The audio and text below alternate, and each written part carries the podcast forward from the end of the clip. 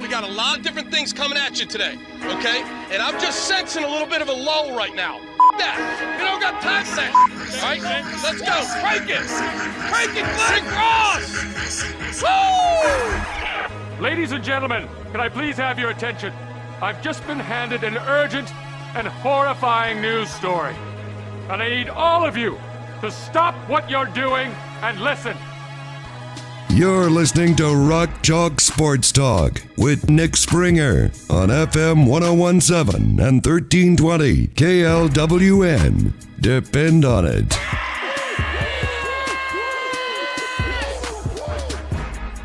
Hey, what's going on?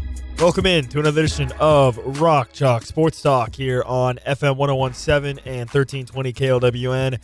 I'm Nick Springer, and another fun show coming up today uh, for this Wednesday. It's a beautiful day outside. Still working on that patent to uh, try to build a, a, studio that can roll out uh, into the sunshine to enjoy days like this, but it'll be a fun show regardless. Coming up uh, this hour, we're going to get to uh, our Pearson Collision KU hit of the week coming up later on in the hour. Henry Greenstein will join the show at 3:40 from the Lawrence Journal World and KUSports.com. Coming up in the four o'clock hour, we'll get to our KU mailbag. You still have time to submit questions. Head to our social media page on Twitter slash X at RCST1320. You can also hit up RCST1320am at gmail.com. We also have a text line. If you want to just text in a question for the mailbag, you can do that as well at 785 843 1321 if you want to send in a uh, text message to uh, the KU mailbag. So still have time to submit a question there. That's coming up in the 4 o'clock hour. K women's basketball is a big game tonight against Baylor.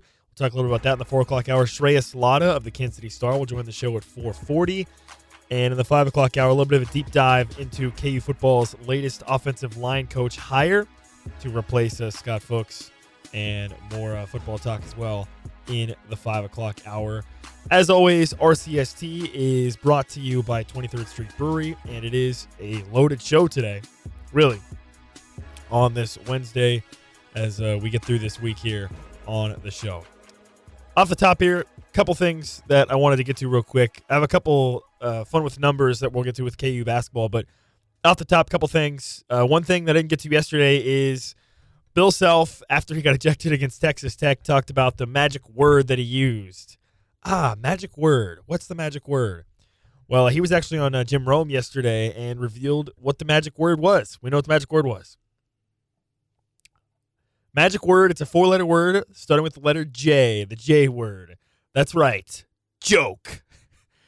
And uh, he didn't specifically reveal in this context the how joke was used because I think this, there's an interesting question here. If an official makes a call and you say, and you're Bill Self, and you say, that's a joke, I feel like that shouldn't get you tossed. But if you if he makes a call and you say you are a joke specifically to the official, okay, I kind of understand a little bit. I think regardless, it's still, in Bill Self's own words, kind of soft, uh, really. But it was joke. It was joke. Official didn't like being. Uh, official didn't like either being specifically called a joke or saying that the uh, the foul or lack thereof on that particular play was uh, was a joke. So I don't know. There you go. That's four letter word. So I don't know. We'll see if we'll have to pay attention to see if Bill Self keeps using that word or if he just recognizes no no no no no magic word. Can't say that. Can't say that. I also wanted to mention some quick Royals news here off the top for the uh, Kansas City Royals. A couple things. Number one, earlier today they announced a, a partnership with QuikTrip, and a QuikTrip is going to be uh, uh, uh, on the jerseys for the Royals. And if you saw the pictures, or if you look at the pictures on social media, the QuikTrip, I guess, patch, for lack of a better term, or logo on the sleeve, it's on the sleeve. It's, I find it to be a little bit obnoxiously large. That's just my opinion, but uh, it seems it seems a little a little too big for my pleasure. So we'll see what it actually looks like on the jerseys. But they tweeted that out. And then the other uh, big news, or I guess not big news, but some news from the Royals re- relating to the Royals is that uh, Eric Hosmer also announced his retirement today. Of course, uh, Royals legend helping Kansas City win that World Series in 2015. And if you look at some of the key players of that 2015 Royals team, now Aaron Gordon or Alex Gordon, pardon me, Alex Gordon and Lorenzo Cain both retired. Now add Eric Hosmer to that. Moustakas is, I, I think, maybe trying to make a trying to make an opening day roster. Uh, Escobar can't, and uh, Ned obviously has has retired as well. So it's really Salvador Perez from the lat in terms of the major core of that championship run. He's really the last one left for the Royals. So I uh, wanted to make note of that. Uh, also, last excuse me, last night there was uh, also uh, another big result in the world of college basketball. UConn. UConn goes to Creighton and loses by nearly 20. They actually made a push. They got it down uh, and near to 10 single digits pretty late in the game after they were down big earlier in the game. But Creighton uh, re kind of regained composure and fought back and won that game by 1985 to 66. So now you have two number one teams losing the last basically what three days with uh, Purdue losing on Sunday and then UConn going down, and Houston plays at Baylor on Saturday. So if they win that, they'll they would for sure become the new number one team. I guess if they lose, I don't know. We'll see. And of course, that's significant because you look at Houston's schedule; they could stay number one really until potentially they play Kansas, which would be pretty interesting. So, all right, let's dive into a little bit of uh, some some numbers here from KU basketball that uh, I wanted to get to. You know, I was I was curious especially watching the first half of that game against Oklahoma, about KU's free throw shooting and where the, how they've been doing in terms of not just necessarily percentage, but also in terms of how often are they getting to the line, how often are they shooting free throws, and the numbers are not particularly great for KU in terms of that area. They are 241st in the country, tied for 241st in the country in free throw attempts per game at 18.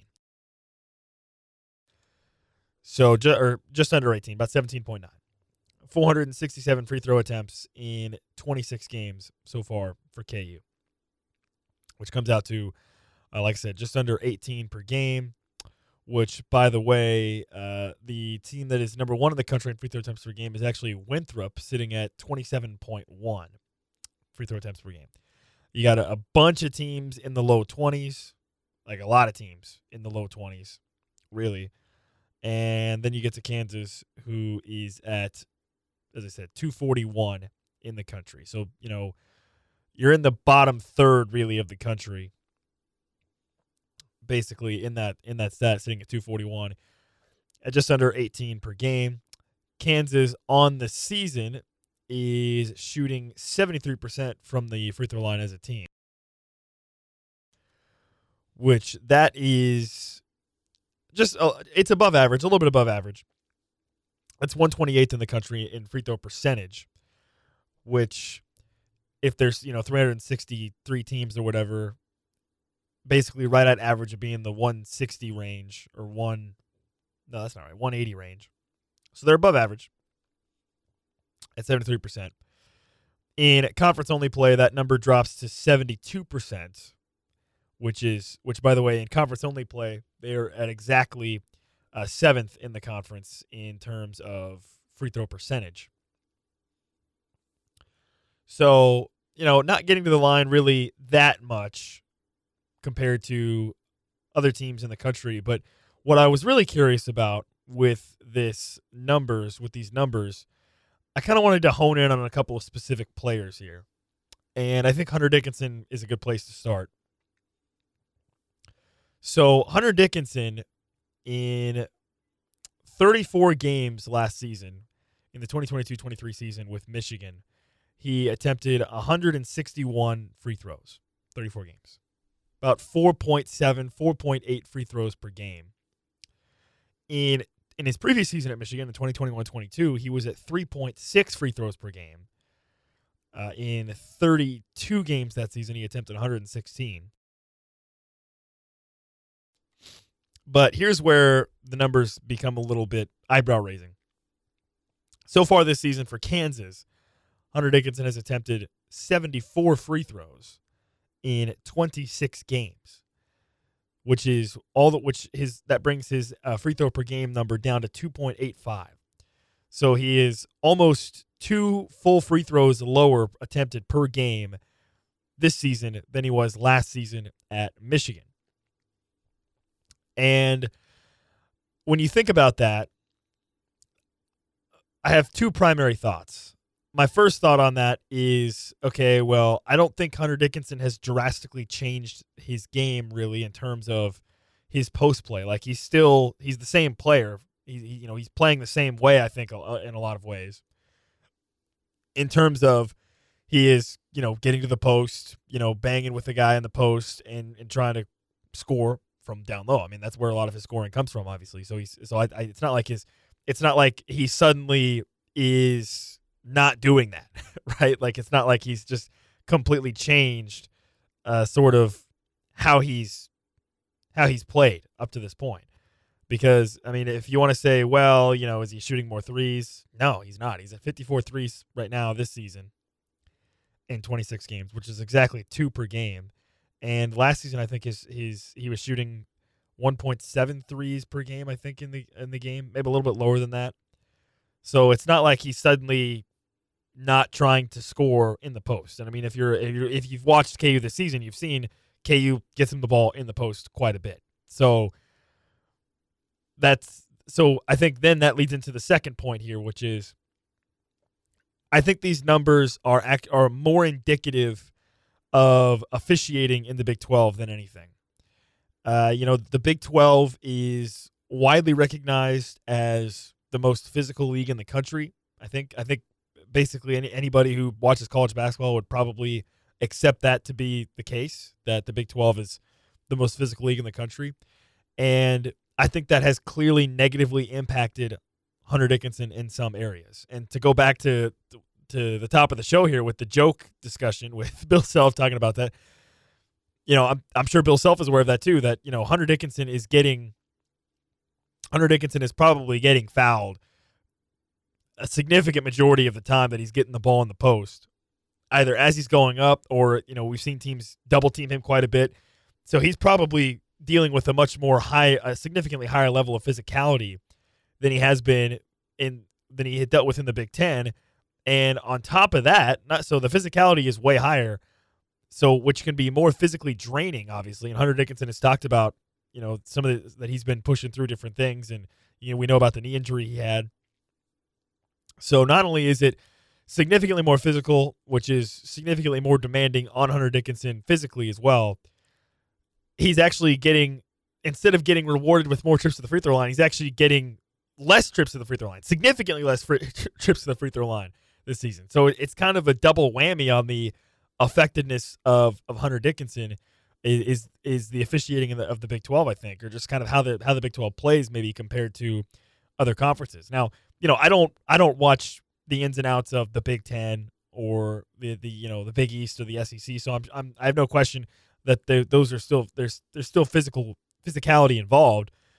But you can't sit there and tell me that, you know, f- for instance, from watching the Iowa State Houston game on Monday night, you can't sit there and say that there's that level of physicality on a nightly basis in probably any other any of the any other of the Power Six conferences. And I think that's you know that was a bit of an extreme. I think that Houston Iowa State game, but not not that much of an extreme. I mean, you see that level of physicality in the Big Twelve basically on a nightly basis. And you know, you go back to you think back to like the Bob Huggins West Virginia Press Virginia days where they would foul every single time you got the ball and basically dare the officials to call a foul every time. And guess what? Eventually, the officials will swallow their whistle. And then you've established a baseline of, okay, well, we can do this. We can value every time and it's not going to get called. What to what extent can we do that to where then all of a sudden it is going to get called? So, so again, I, I think that's I really started to think about this, and I just think that's probably negatively affected Hunter Dickinson in a lot of ways certainly it's negatively affected his his scoring prowess in the paint. I, and I know you know fans will want to get on him a lot for maybe missing some easier shots in the paint. Well, you know if, if you're getting fouled more, that makes sense. But if they're not, it's again you're getting fouled more, but the fouls aren't getting called, so you're not actually getting rewarded by heading to the line. So I think that's probably hampered Hunter's effectiveness. And I'm curious to see how this continues throughout the rest of the season because I'm curious. Let's say KU gets the NCAA tournament and there's different officials, and maybe that changes, right? Maybe that maybe it changes in the NCAA tournament. I don't know. But I do think it's interesting the fact that you have a guy who is significantly less lower on his free throw attempts per game than what he's had in previous years in the Big Ten. And again, I don't think this is uh, this is not a situation where Hunter Dickinson is drastically changing the way he plays, right? I mean, he's he's playing, I think a lot in a lot of the same ways. So, uh, beyond that, so beyond Hunter Dickinson, Kevin McCullar on the flip side for Kansas, he has attempted 140 free throws this season, and that that accounts for 30 percent of KU's total free throw attempts coming from from Kevin McCullar. Now, I think this does make sense a little bit because KU, especially in big games and especially in uh, even even more so in conference play, they're playing six, seven guys. So I think it makes sense that you would have your starters be major contributors in terms of the free throw shooting. But thirty percent, even still, uh, I think is is is pretty high. You look at his free throw percentage on the year; he's at eighty percent, eighty percent, which is which is really uh, pretty good and obviously he's a guy that he's one of the the players for KU that can get that can drive and draw contact, right? You know, that's not really necessarily with Dajuan when he's looking to drive. He's uh, he's oftentimes looking more for a pass or things like that. But so in terms of players that can just take the ball off the bounce and go and drive and try to draw contact and get a foul, McCullar is really the only guy that does that. So it does make sense. And that of course got me thinking about the games in which Kevin McCullar has missed. What's been KU's free throw shooting been like in those games? Well, you go back to the Oklahoma State game in Allen, in which Kansas won by 30, won by 29. KU only shot nine free throws in that game, uh, actually. So, you know, obviously half of what they've been averaging on the season, really. You look at the uh, Baylor game that they played against uh, Baylor. KU was 11 to 15 from the line. So, again, still slightly under you go to the Texas Tech game, Kansas actually shot 17 free throws in that game in Lubbock compared to 22 for Texas Tech. And then in the Oklahoma game on Saturday, Kansas shoots 18. Now, all 18 of them come in the second half, but that's basically right on their season average, essentially, uh, for the free throws. Uh, KJ Adams is actually second on the team in, in total free throw attempts. He's at 93 attempts, but only at 60% from the line, which is actually better than what he's been in the past but uh, you know he's been he, again another player that gets inside. But that's so interesting. I think it's it's very interesting to me that you know KJ Adams is a very very physical player. He is a physical specimen. You look at him; he's just uh, you know he's pure muscle. He's he is uh, you know just a beast down low. And yet, it seems as though he is able to routinely draw fouls and get to the line versus Hunter Dickinson, and obviously then it, I think that kind of comes back to a size thing, right? KJ at six seven, Hunter Dickinson at seven one, but that's a bit uh, curious as well. So I, I, don't know. I'm, I'm curious to see how the how these numbers continue to shake out for KU over this last uh, couple games of the season, and then into into postseason as well. You know, you would think for you would think for a team that does not shoot a lot of threes, in fact, is one of the lowest teams in the country in terms of three point attempts you would think that would mean that they would play in the post and get shots, you know, at the rim, which they do. They do get a lot of those shots.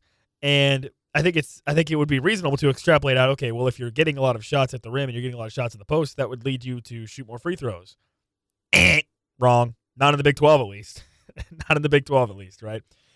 So, I don't know. We'll, we'll see how that uh, we'll see how that continues to play out. But I thought that was interesting really got me thinking in the first half after KU shot zero free throws in the first half against Oklahoma. Again, they end up shooting 18, which is right on their season average, but that Hunter Dickinson stuff, I think, uh, I find really fascinating in terms of maybe uh, ways in which his game is negatively affected a little bit that maybe you don't necessarily always consider or think about when uh, you consider the type of player that he is and what he should be, what, what you think he should be probably be getting in terms of the number of touches he gets in the post and how frequently he's actually heading to the line getting fouled when he's when he's in the post because it's significantly lower this season than it has been in previous seasons.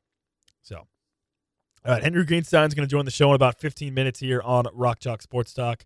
Coming up at the 4 o'clock hour, we get to our KU mailbag. You still have time to submit questions on Twitter or X at uh, RCST1320. You can also hit us up on our text line if you want to just text in a question to the show. If you're listening, 785 843 1321.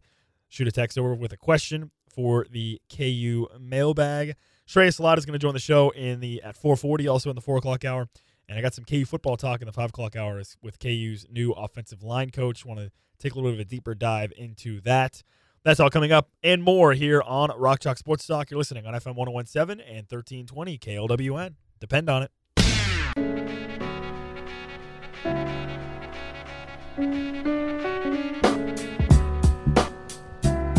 Half past three here on Rock Chalk Sports Talk. You're listening on FM 1017 and 1320 KLWN. Don't forget tonight after the show, KU women's basketball will be on our airwaves at 6:45 pregame for a seven o'clock tip as they take on Baylor. We'll preview that game a little bit more coming up in the four o'clock hour. Uh, Henry Greenstein of the Lawrence Journal World and KUSports.com is going to join the show in about 10 minutes from right now. Uh, Laddha will join the show from the Kansas City Star coming up at 4:40 as well. Right now, it's time to get to our Pearson Collision hit of the week, brought to you by Pearson Collision. Just like you, Pearson Collision loves to celebrate a great hit in KU football or KU basketball, but in your car, not so much. Quality work, every job, Pearson Collision in Lawrence. Couple of addition, couple different options here for Kansas from that uh, Oklahoma game on Saturday. Uh, KJ Adams had that big breakaway dunk where he kind of looks around and then gets basically his whole chin above the rim. It was kind of awesome, actually, uh, the dunk that he had. Uh, Johnny Furphy also had a dunk in transition in the second half as well, in which uh, it was a great pass from Dajuan Harris on a trailer. It was a two on one with him and Kevin McCullar, and then he finds Furphy coming late for a dunk. I thought that was a pretty good option. Uh, Kevin McCullar hitting the three to give Kansas the lead with about nine minutes left in the game uh, when it was tied at 46, and he steps back and hits a big three uh, for KU to give them the lead permanently, and they get the win. Uh, and then, or you know, you have Jamari McDowell hitting Hunter Dickinson with a pass to score near the end of the first half. That helped KU kind of cut that lead down and get it and get back into the game late in the first half. So it, it was uh, 34 to 27 uh, when Jamari McDowell made a nice little pocket pass to Hunter Dickinson for an easy two to make it 34-29, which that was the halftime score. Uh, so I don't know. Those are the three options. Uh, I'm tempted to go with either the KJ Adams dunk or Kevin McCullar for the three for the lead because uh, that was a big shot, obviously. And Kevin McCullar didn't really shoot the ball particularly well, but when they he stepped up when they needed him most, which uh, I'm kind of I'm getting back into the camp of he could be that clutch guy for Kansas down the stretch, assuming he's able to get close to 100%, which I guess maybe doesn't sound like it's totally possible at this point, but so uh, yeah, you know what? Let's give it to Kevin McCullar. Kevin McCullar hits a three.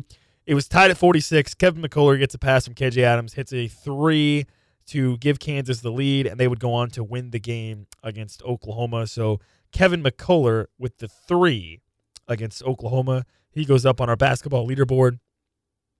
Our basketball leaderboard looks like this now. KJ Adams with three, and Kevin McCullar by putting him on there with that three hit against Oklahoma. That gives him three total appearances as well on our hit of the week. So he's now tied with KJ Adams for first. And Marco Jackson has one. Nick Timberlake has one. Ernest Udeh has one for elbowing Hunter Dickinson. Wilder Evers has one. And Johnny Furphy has one as well. That's our KU basketball hit of the week brought to you by Pearson Collision. That's our basketball leaderboard. Pearson Collision knows accidents happen. They understand the stress and pressure. Pearson embodies trusted experience, meticulous repair, and they work with your insurance. Pearson Collision, 7th in Connecticut, 7th in, Connecticut in Lawrence. And Pearson Collision is always looking to add to the team of artists, a rewarding career with awesome pay, awesome pay, paid holidays and weekends off. Pearson Collision Repair strives to hire only the best, and they want you to apply. If you're committed to excellence, want career growth, and want career growth, come join the award-winning team at Pearson Collision Repair. You can go to the Pearson Collision Repair page on Facebook and apply. All right, that's our KU basketball hit of the week by Pearson Collision. Henry Greenstein is going to join the show next on the other side. KU mailbag coming up in the four o'clock hour. We'll get to some KU basketball, KU women's basketball talk as well as they're taking on Baylor tonight with uh, tip off at seven o'clock. You can hear that game right here on KLWN. Shreyas Laddha will join the show at 4:40 as well later on. We'll take we'll take a timeout. Henry Greenstein of the Lawrence Journal World joins the show next. You're listening to Rock Chalk Sports Talk on FM 1017 and 1320 KLWN. Depend on it.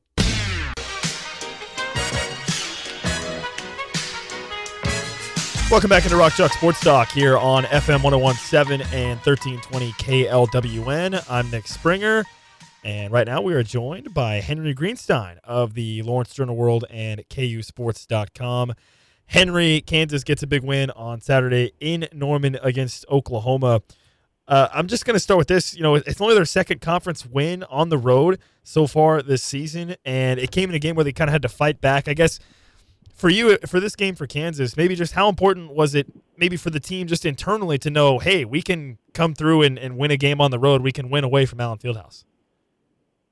Yeah, I mean it'll do wonders for their confidence. Uh, as Hunter Dickinson said post game, it kind of felt like everyone was waiting on them to finally get over the hump, and um, in particular, I think it showed their ability to tighten up on defense uh, in a way they really haven't in any other road game, which was particularly impressive uh, given that they had to sort of redraw their entire ball screen defensive scheme at halftime, and it, it works to perfection. I mean, much like we often say, you know, uh, when they give up all these threes, how much of it, how much of it is luck and how much of it is a deficiency on their end. We do have to ask with Oklahoma shooting so poorly in the second half, how much of that is KU's defense and how much of it is just regression on Oklahoma's part. But even so, I think it was an extremely encouraging result for KU in a lot of ways, especially with the other road games they have ahead in the weeks to come.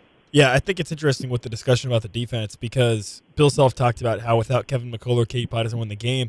And I think really from the defensive side is where you see that mostly because he, he was not really very efficient on offense. But I just wonder if if Kevin McCullar was maybe not able to play for whatever reason or couldn't go in the second half, if KU would have been able to have the confidence, the coaching staff to make those adjustments if they had to rely on Nick Timberlake or Marco Jackson versus having Kevin McCullar. Yeah, I mean, I don't really think so. Maybe, maybe if if Jackson was playing his defensive minutes because he he's shown a lot of moments of being a good defender, but yeah, neither he nor Timberlake has really has shown the ability to avoid mental mistakes. And you know, w- when you're changing to a, a whole system you haven't practiced at all and something you had to pick up on the fly, I'm not totally sure either one of those guys would have been able to, I don't know, make the necessary closeouts or avoid leaving people wide open like basically everyone on KU did in the first half. And um, I mean, I, I wouldn't count out the possibility entirely, but yeah, I think McCullar was invaluable in that respect, and I think that in the next two games, uh, his presence will be similarly important, assuming he's able to go. So yeah, back in the fall, we had the worry scale with Jalon Daniels. Then it was kind of worry scale with Nick Timberlake. How about the worry scale for for Kevin McCullar right now? Bill Self goes on Hawk Talk on, on Monday and says that this could be an injury that McCullar is going to deal with for the rest of the season. I, I guess what what's your worry level right now for McCullar uh, heading down the stretch here? I I was very concerned from a KU perspective to hear that remark because Kevin has not played well when he's been playing hurt. I mean, I, his shooting percentage has, has gone down the drain basically since the Cincinnati game, which was the one after which Self first said he was dealing with the knee bruise. I'm pretty sure he's shooting in like the mid 30s or high 30s from the field, which is just so much worse than he was doing beforehand. The one exception, of course, is the Houston game where he went seven for eight, but that's looking a lot more like the exception rather than the rule, and that also came after a full week of rest. So with the full week of rest thing, you think, all right, maybe he'll be in good shape for Texas. But then, of course, he did. He apparently retweaked it. I don't know exactly what that means when it's a bone bruise. I, I'm starting to think maybe my understanding of bone bruises as a whole was rather deficient. um, but I don't know. I don't. I would say my worry scale is definitely above the sort of neutral level I was at before, because I mean, if they're going to get Kevin McCullar shooting like six of 17 for the rest of the season, that doesn't fill me with excitement for their offensive prospects. Yeah, and I think to your point, the biggest concern for me is you know you go back to the uh, Saturday Monday sequence from Houston to the K State, and Kevin McCullar had you know played both those games and played quite a bit, but what kind of the drawback of that was that then he was unable to play in their next two games the following week, right? And when you think about this week being sort of the last week where they're only going to have one game in a week, and you think about the NCAA tournament, you're going to have to be playing, you know, two games in three days, basically, or four days. Uh, that that does concern me certainly. I think from that standpoint, if if it's a situation where you can go all out with Kevin for a game or two, but then that's going to basically limit him or possibly take him out of the equation entirely for the next game after that, right? Yeah, that's a, a really difficult equation to contend with. I mean, you know, I'm not in the building. I don't exactly know what this has been like for him on a on a on a daily basis. Um, but certainly, uh, this level of uncertainty doesn't really do a great a great job for for just like sort of knowing what they have in their arsenal going into any given game. And like I alluded to, each of the next two opponents are going to really test KU on the perimeter. Um, and you know, just watching BYU yesterday as well. I know that's skipping ahead a little bit, but they have like five guys who can shoot threes in at basically all times, and it, it's concerning to me what that could look like for KU if you have like both Elmarko and Nick playing at a given moment or so. I don't know. So, uh, yeah, and obviously in the tournament, the it's the likelihood of facing a volume three point shooting team goes up significantly. Um, and yeah, I, I think that if, if Kevin is hampered or is unavailable to play, that could uh, really throw a wrench into KU's perimeter defense. Going back to the fact that Kevin's been banged up, Hunter Dickinson talked about how he's been dealing with injuries, plural. It seems like this this sort of week long break for Kansas has kind of come at the right time. How, how important do you think it was for KU to get sort of to this moment, get the win against Oklahoma, and then have this break that they have right now? Well, I think it was exceptionally important, not only just from the mental aspect we talked about earlier, but you know, I, McCullar is one thing, but it seems like you know Dickinson said he's been feeling the best he has in two months, which is uh, just great to hear from that perspective. And Dajuan Harris looks to be working his way back after the ankle thing. He he looked really good against Oklahoma, in my opinion. Um, and I I mean, if you've got those two guys, that can be the foundation of a great offense in and of itself, and certainly provide some confidence that regardless of McCullar's situation, uh, KU will still be able to function. Now, I, I think that Hunter can still do a better job than he is in terms of making some of those shots in the low post. You know, Bill Self has talked about wanting him to catch the ball even deeper, and I think that would do him a lot of favors if KU is able to scheme up a way to get in those deeper paint touches, especially uh, against some of these teams coming up where they might not have the most like athletic or, or well, maybe not athletic, but the most like physically defensive uh, centers. I think that could do wonders, and that could kind of set a trend for Hunter heading into the Big 12 tournament and the NCAA tournament. I think it's interesting. You know, Lance Leipold has talked about how he likes to have the buys later on in the season. Uh, do, do, you wonder if Bill Self feels the same way, or maybe he feels like, hey, this one worked out in a good spot, right? This quote unquote buy, I guess, where you have a week off. I mean, judging from what he said in Hawk Talk, it sounds like he's perfectly content with this positioning. You know, I I do feel like Self has been talking about KU being a tired team for the last couple months or so. So I do feel like where, wherever it took place, we all, and by we all, I mean you know the KU media and the public and and KU personnel would have found a way to spin it as good timing. Um, but certainly with the way things have started to pile up with with Kevin and Dajuan uh, in particular, and, and even Hunter apparently, uh, this seems like an opportune moment. I also thought Bill Self's comments regarding Dajuan Harris were interesting post game, basically saying he needs to stop listening to everybody, and he almost made it seem like he needs to stop listening to everybody, including Bill Self himself. Uh, do, do, you get the sense that things are maybe starting to click more for Dajuan here? You know, a seven assist, zero turnover game against Oklahoma. Do, do you get the sense maybe that he's starting to to find his rhythm again here down the stretch? I do, and it's not always the flashiest style of play, but I think you know ever since around the time that that Self first said those comments about Dajuan, and that was in Lawrence, although I don't remember what game it was after, but I want to say it was about a month ago. You know, ever since then, he's really started to turn things uh, in the right direction. I don't think Texas Tech was his greatest performance by any means, but I think you can kind of write that game off for just about anyone who participated in it outside of uh, Nick Timberlake and Johnny Furphy. But other than that, uh, you know, Dajuan seems to be in command much better. He's he's his shot selection is a little strange, but he knows what he can make, and that's sort of what Self is saying. Like he knows how to win. Um, I I think one area in which his shot selection has improved is taking more of those threes when teams go under screens. He doesn't hesitate as much as he once did in those scenarios. Uh, he fires away when the opportunity presents itself, and even if he doesn't always make them, it forces teams to defend screens differently and maybe gives more space to Hunter. So um, it's encouraging to see what he's done in that respect. Um, and yeah, the lack of turnovers has obviously been the biggest thing because that's the main area in which he kind of seems to have regressed uh, from previous years. So if he can clean that up, uh, then KU's back to operating with like one of the best distributing point guards in the nation. Yeah, I think to your point, you know, against Oklahoma, he only goes one of four from three, right? But I think yeah. he, the fact that he's even taking those shots, though, is certainly a positive sign, right? Oh yeah, absolutely. Especially on a team that's built like this one is, and uh, it kind of went hand in hand with with Johnny Furphy getting his stroke back, and uh, I I personally think that some of the perimeter shooting stuff has been a little overstated, but I I think that uh, that's kind of optimally how it would go. You'd want Dajuan to shoot about that many, Johnny to shoot about that many, and ideally maybe you'd get Nick Timberlake making a couple more too, but didn't really do that against Oklahoma. So I think there's some work to do on that front. But yeah, I mean Dajuan regularly taking those shots. Like I said, it, he doesn't necessarily have to make them for them to have like a psychological and spacing effect on a defense. Yeah, I think it's funny because you know I go back to the preseason and I was trying to do the math on how KU was going to get to 23 point attempts per game uh, with with their current roster, and in my head I was thinking, okay, Nick Timberlake's going to account for you know five or six of those. Well, obviously that was way off, but uh, and, and KU has they haven't been getting 23 point attempts per game, but I guess setting that as kind of an arbitrary benchmark. Do you, do you think KU needs to be shooting more threes to, to be successful, or is it more of an efficiency thing, or how do you kind of view their, their perimeter offense right now?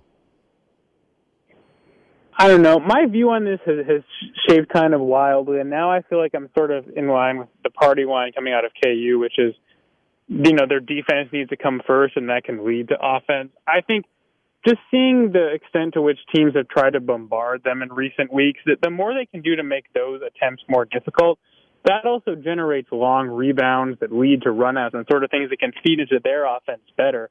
Uh, especially with the emergence of Furphy and especially with, as we said, Dajuan's increased willingness to take those kinds of shots, I'm no longer quite as concerned about KU needing to just jack up more attempts purely. Now, I understand that three points is worth more than two, um, but I, I think that this is a team that really should be playing from the inside out and taking the threes when they present themselves because Hunter is like drawing people into the center and whatnot. I don't think they need to draw up more ways to shoot threes, if that makes sense. Yeah, and, and you touched on Johnny Furphy there. He's a guy that's been popping up more on on, on draft boards. I, I guess I, I, don't know. Do, do, you get the sense maybe that that that that's something that is under serious consideration from his camp, or, or do you think maybe they're just focused on trying to get through this season? I guess what, what's kind of your view on, on Johnny Furphy? I guess the idea of him potentially uh, declaring for the draft after this season.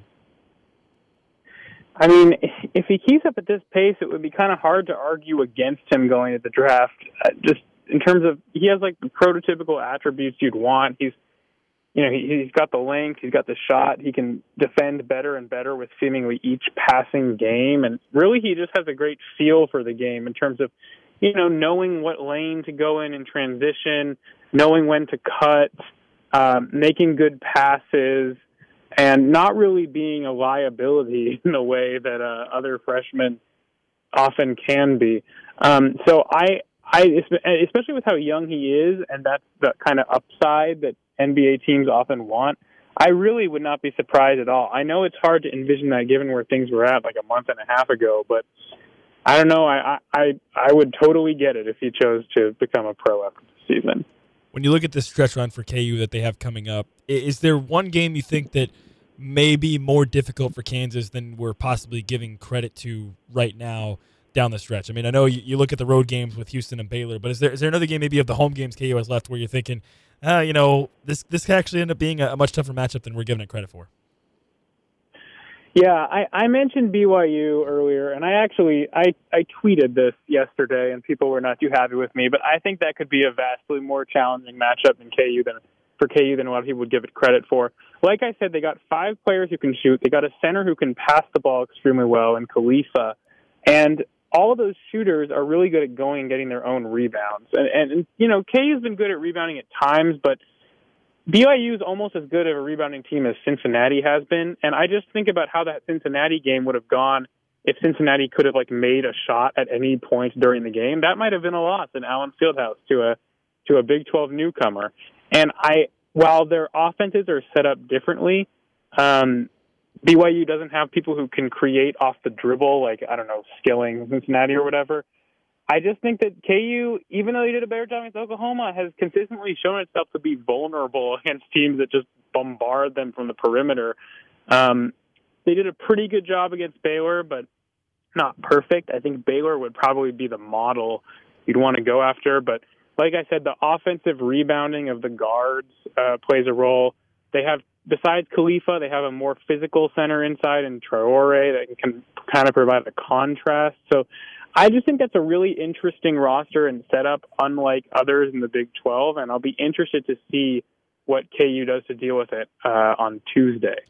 Yeah, and of course, before KU has to deal with BYU, they got to get through Texas, right, at Allen Fieldhouse. Another interesting team that has a lot of talent, but it hasn't really come to fruition, but uh, still could be a dangerous team. What do you think will be the biggest key for, for KU against uh, the Longhorns on Saturday?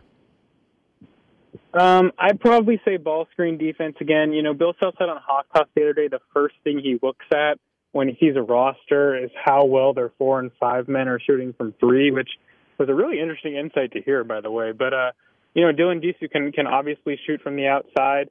Um, Hunter is going to be running around trying to deal with him. I imagine KJ will be running around trying to deal with him. And I believe since conference play started, Dylan Disu is the highest scorer in the conference. Uh, you know, I think Kevin still has the overall title dating back before conference play and including these league games. But I think Disu, since he came back from that foot injury in December, has been a massive threat. He just piled in one remarkable scoring showing after another. So he will be a handful. And that's not even talking about Max Abmas, who's one of the best scoring guards in the Big 12. And that's part of why I feel Kevin uh, will be so important in this game you know, you could say Dajuan maybe could deal with Abmas. It's not like Abmas is like a super big guard or anything. I think he's six feet. But the issue is, if you have that, then you are leaving other people, uh, you know, like Johnny Furphy and whatnot, to deal with the other threats uh, that Texas has on the outside, including the likes of Tyrese Hunter. So, yeah, a talented team that was projected to finish third in the conference and hasn't really gotten anywhere near that. Um, I would expect KU to win this one, but obviously two super talented players with a nice supporting cast around them. Are you a Breaking Bad fan at all, Henry? I've never really gotten into it. I did oh. see a little kind of Breaking Bad museum thingy when I was in Albuquerque over the summer, but oh, wow. unfortunately, I might not know whatever reference point you're going to uh, well compare something to. Texas head coach Rodney Terry he looks exactly like Gustavo Fring. So just look that up. Look up Gustavo Fring and look up Terry. They look, they look identical. That that's my homework for you. Oh yeah, no, I, I, I know what I know what Giancarlo Esposito looks oh, okay, like. Okay, I, am okay. going to back you up on that one. yeah, he's been in enough things that I know him from beyond Breaking Bad. Yes, I will. I'll back you on that comparison. Okay, there we go. He is Henry Greenstein of the Lawrence Journal World and KUSports.com. Henry, uh, you got anything uh, going on over there at KUSports.com that you'd like people to check out right now? Um, I don't know, not especially. I guess I'll just put it on everyone's radar that we'll have a special section for the NCAA tournament shortly after Selection Sunday. So that feels like a ways away right now, but I'm already working on it. So yeah, I mean, we're, we're what, not we're, a ways away for me. As we say, are we three weeks out? We'll be three weeks from Sunday, I think. Is that right? So. Yeah, oh gosh, can that really be it? But I think that is it. I think it's like the 17th. So yeah. Yeah. Yeah. Once again, he is Henry Greenstein of the Lawrence Journal World and KUSports.com. Be sure to check out all his work over there. Henry, appreciate your time as always, man, and uh, have a great rest of your week. Thank you. You too. All right, that was Henry Greenstein of the Lawrence Journal World joining us here on Rock Chalk Sports Talk. One hour down, two to go. KU Mailbag coming up next, and also Shreyas Laddha is going to join the show from the Kansas City Star in the four o'clock hour at 4:40. That and more. You're listening to Rock Chalk Sports Talk on FM 101.7 and 1320 KLWN. Depend on it. Hey, it's Nick Springer from Rock Chalk Sports Talk on KLWN. And despite sitting in a studio all day, my body feels great thanks to Massage Envy. Their total body stretch services can help you stay loose and limber and clear your mind and help your body. Their total body stretch services are completely customizable. All you have to do is sit back, relax, and breathe deep while they help you through the guided stretches. So if you've been dealing with aches and pains, be sure to check out Massage Envy on 6th Street in Lawrence and 119th in Black Bob in Olathe.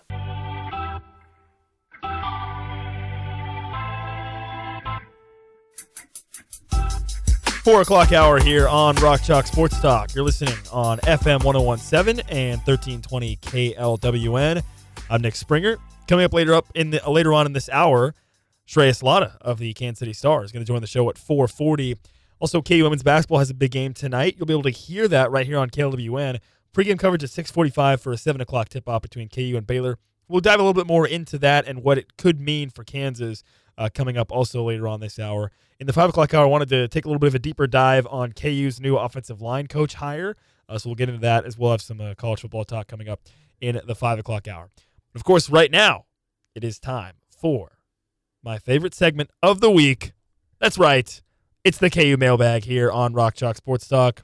As always, thanks so much to everyone that submitted questions for the mailbag today. You still have time, actually. I mean, during the mailbag. If you are listening, send a text in if you have a question or hit us up in the DMs on Twitter with uh, at RCST1320. If you do want to send a text to our text line to submit a question, it's 785 843 1321 for uh, to send a text to get a question in here last minute for the KU mailbag. This is my favorite segment of the week. So as always, thanks so much to everybody that submitted questions for the mailbag for this week. First question comes from Adam. Adam says, "Can you talk about how Hunter Dickinson has fared when playing against Purdue and specifically Zach Edey in his time as part of the Big Ten Conference?" Glad you asked, Adam. And yes, I can. Hunter Dickinson, as a member of Michigan, played Zach Edey three times in January of 2021, in February of 2022, and in January of 2023. The Big Ten has obviously had an unbalanced schedule for quite some time because they're a bigger conference, so they ha- he hasn't played him uh, twice really in any of the seasons. They ended up not ever meeting in the in the Big Ten tournament either. So he's played him three times. Coincidentally, coincidentally, Hunter Dickinson has a winning record against Zach Edey. He is two and one uh, against Purdue and Zach Edey when they played together. So you go back to 2021, and Hunter Dickinson in that game starts and scores just eight points in 23 minutes. Zach Edey for Purdue actually came off the bench in that game. That that that was his uh, freshman year, I believe, in 2020, 2021. And uh, Zach Edey only started two games that season. So he came off the bench for Purdue, scored four points, and got eight rebounds in 13 minutes. Michigan won on the road at Purdue, 70 to 53, by the way, in that game. But I don't know, not much to really take away from that. Dickinson played 23 minutes. Edey didn't even really start, so I don't know. I don't know how much you want to how much weight you want to put on that one. Now, the action really gets going when they meet again in February of 2022. February 10th, 2022. Michigan hosts number three Purdue and absolutely dominates them 82 to 58 in Ann Arbor. Hunter Dickinson goes off for 22 points and nine rebounds. Michigan wins big over number three Purdue. Zach Edey started that game, played just 17 minutes and had 10 points and six rebounds. I played only 17 minutes, I would assume, because Michigan, I think, got up big and probably they didn't feel like they needed to play Zach Edey.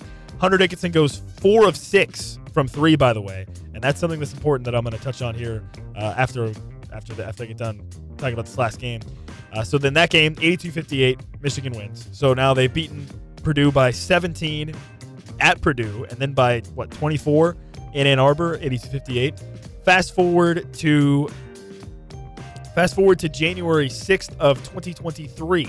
So last January. Number one Purdue goes to Ann Arbor and beats Michigan, who at the time was only like 11 and 9, I think. Uh, they beat Michigan 75 to 70 in Ann Arbor, so a closer game, close game. Hunter Dickinson goes for 21 points and seven rebounds. Zach Edey got 19 points and nine rebounds with two blocks in the game.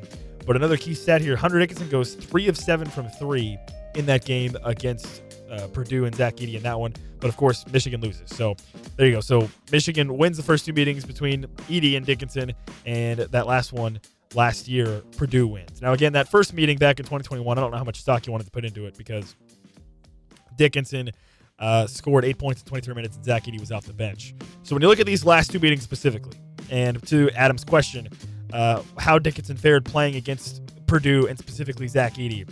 Well, you look at his numbers. So I mentioned he goes four of six from three back in 2022. He goes three of seven from three last season against uh, Purdue.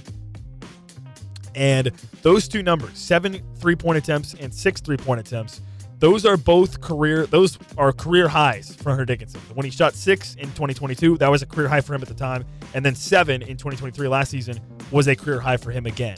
Uh, by the way, the most he shot in a game this season for KU is five, and that was against Iowa State. So uh, these are two career highs for Dickinson shooting threes. So to answer your question about how they kind of approached playing against Zach Edey with Hunter Dickinson, it's pretty clear that Michigan's coaching strategy was, hey, Hunter Dickinson, play from the perimeter and shoot the three to try to t- draw Zach Edey away from the basket. And that's uh, that's evident by the fact that again, two those are career highs from Dickinson, uh, seven three point attempts and six three point attempts. So that was how they that was how Michigan decided to play Edey, and I think it makes sense, right? Hunter Dickinson was billed as being a, a kind of a guy that can step out and shoot threes, and right now for KU, he's on pace to shoot actually the most threes he shot in a season for KU. You know, he's up to so last season for Michigan, he shot 57 threes. I did a kind of a deep dive on this a couple weeks ago. He shoots he shot 57 threes last season in 34 games. This season for KU, he's at 54 threes already through 26 games. So he's already looking like he's going to be shooting the most amount of threes he's shot in his career overall. But still, again, the most amount of threes he's had in one game this season for KU was against Iowa State when he shot five.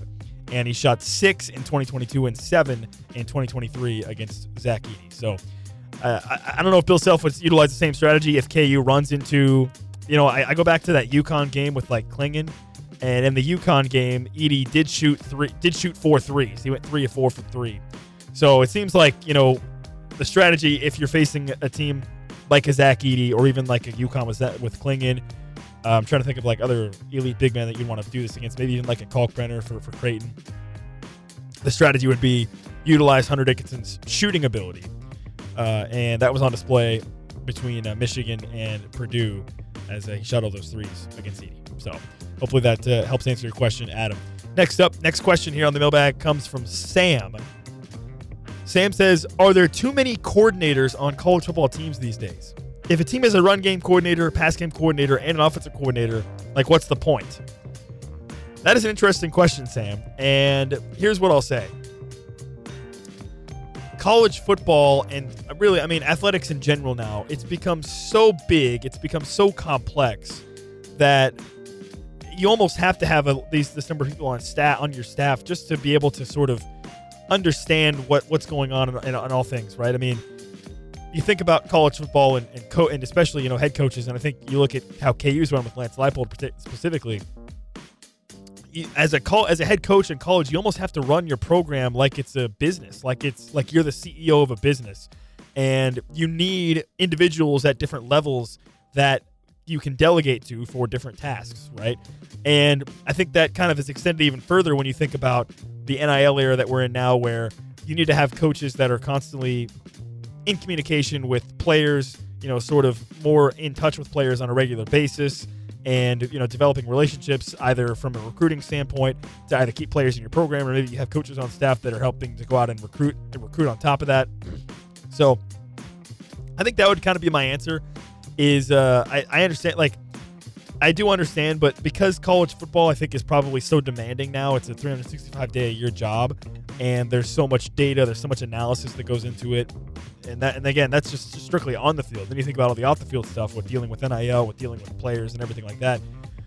I think you do, in a certain sense, almost have to have people, you know, and, and again, this is a situation where you know I, I haven't I haven't obviously been a part of a program, but I would think this is a situation where you have people with certain titles where maybe they they do more than that, right? Or they're doing other things beyond that. So I don't know. That's kind of my view.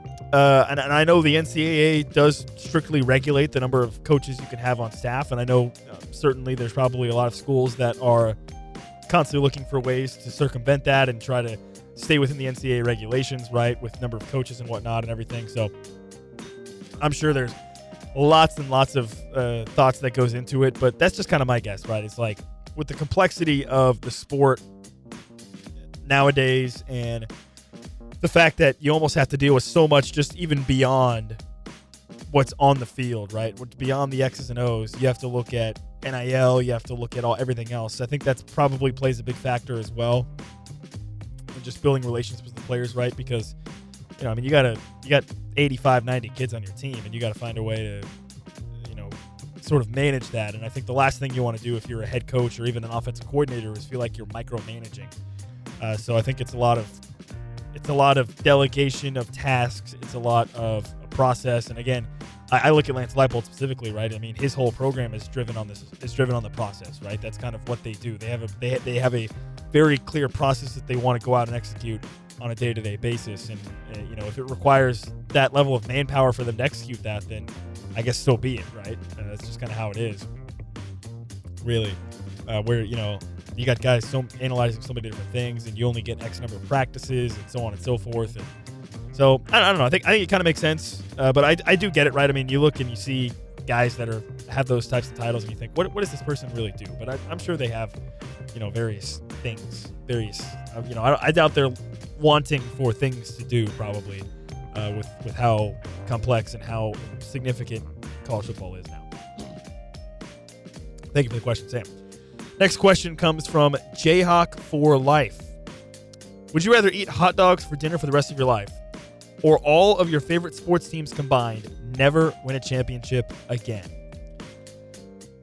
This is a tough question for a couple of different reasons. I, I don't know, man. I, I mean, I would. It, you'd have to come up with something truly diabolical for me to give up never seeing my favorite sports teams win a, win a championship ever again.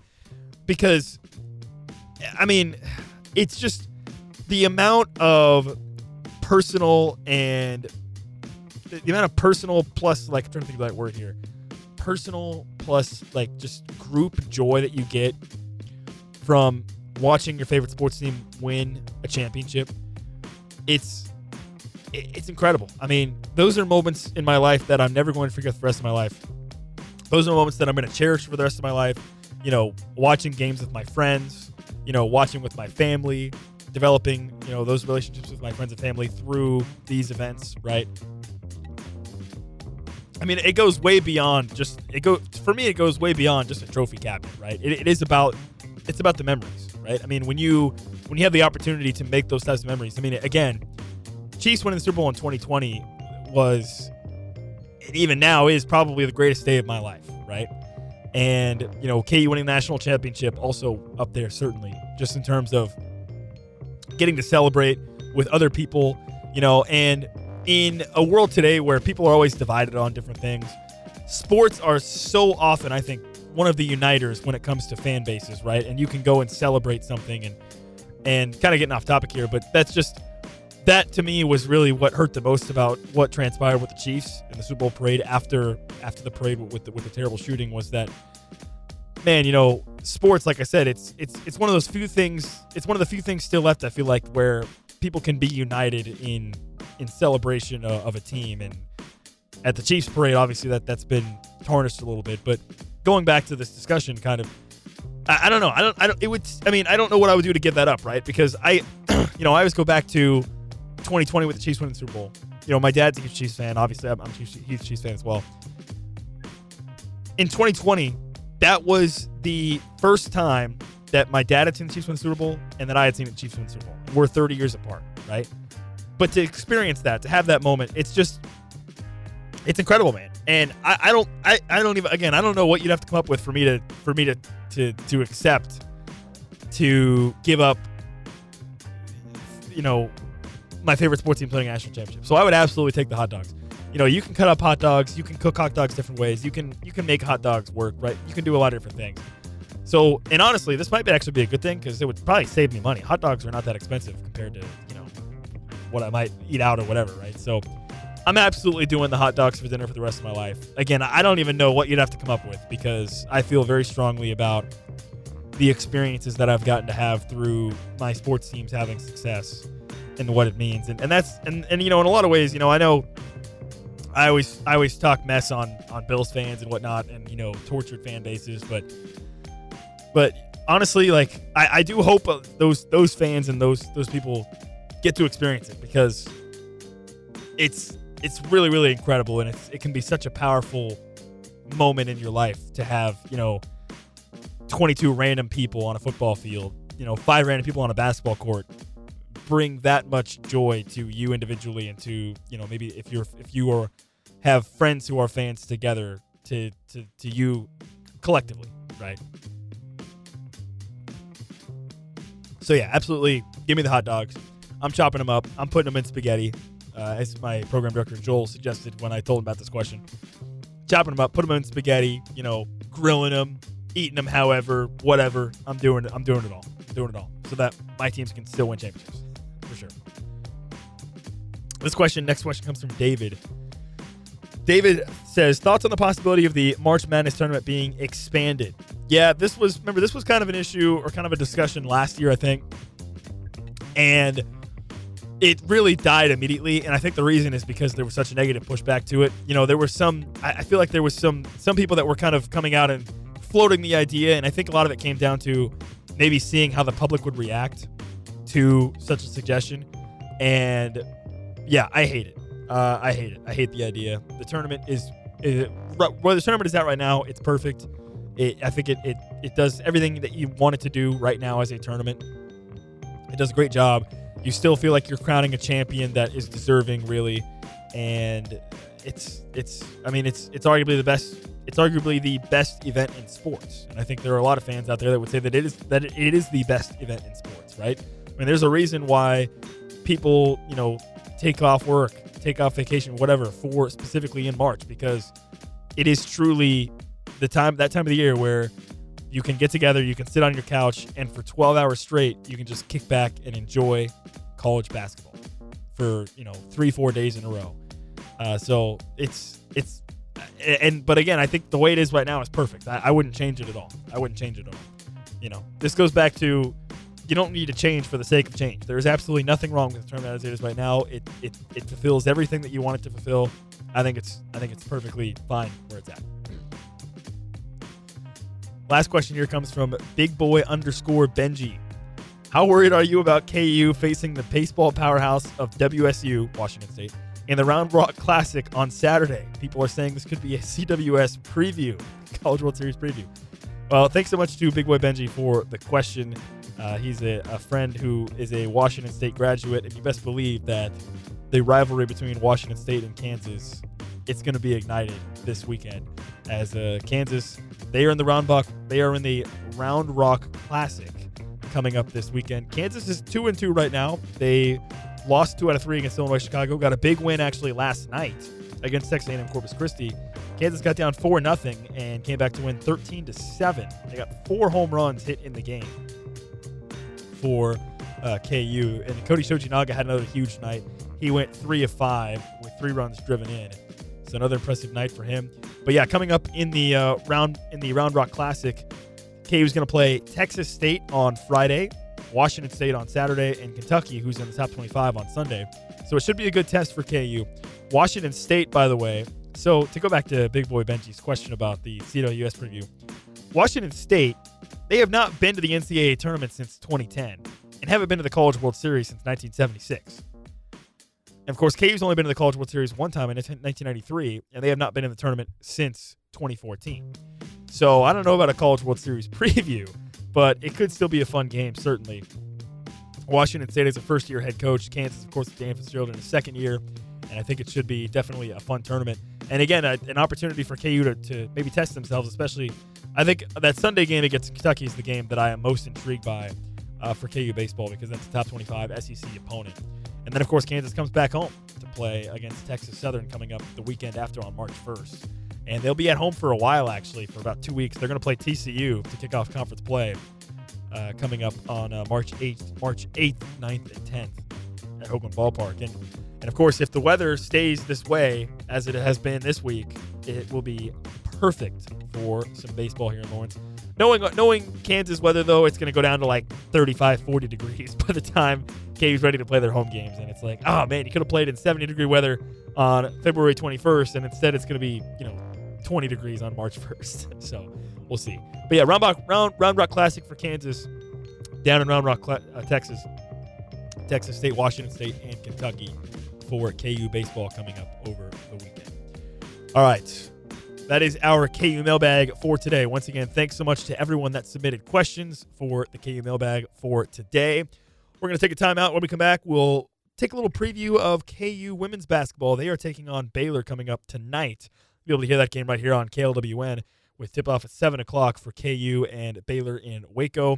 We'll dive a little bit deeper into that and the implications of this game for Kansas coming up next. Shreyas Laddha of the Kansas City Star will join the show in about 15 minutes from right now. You're listening to RCST on FM 1017 and 1320 KLWN. Depend on it.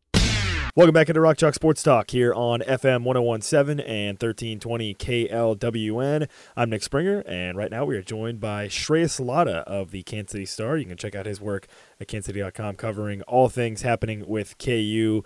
And Trace, let's start with, with KU. On Saturday, they get a, a big win on the road against Oklahoma where they had to really claw their way back late in the first half and into the second half. What, what was kind of your biggest takeaway from KU coming back and getting that big win on the road? I think it was an important win. You know, I think it was looking like they might be heading towards another road conference loss. Um, you know, another team shooting lights out from three, at least in the first half.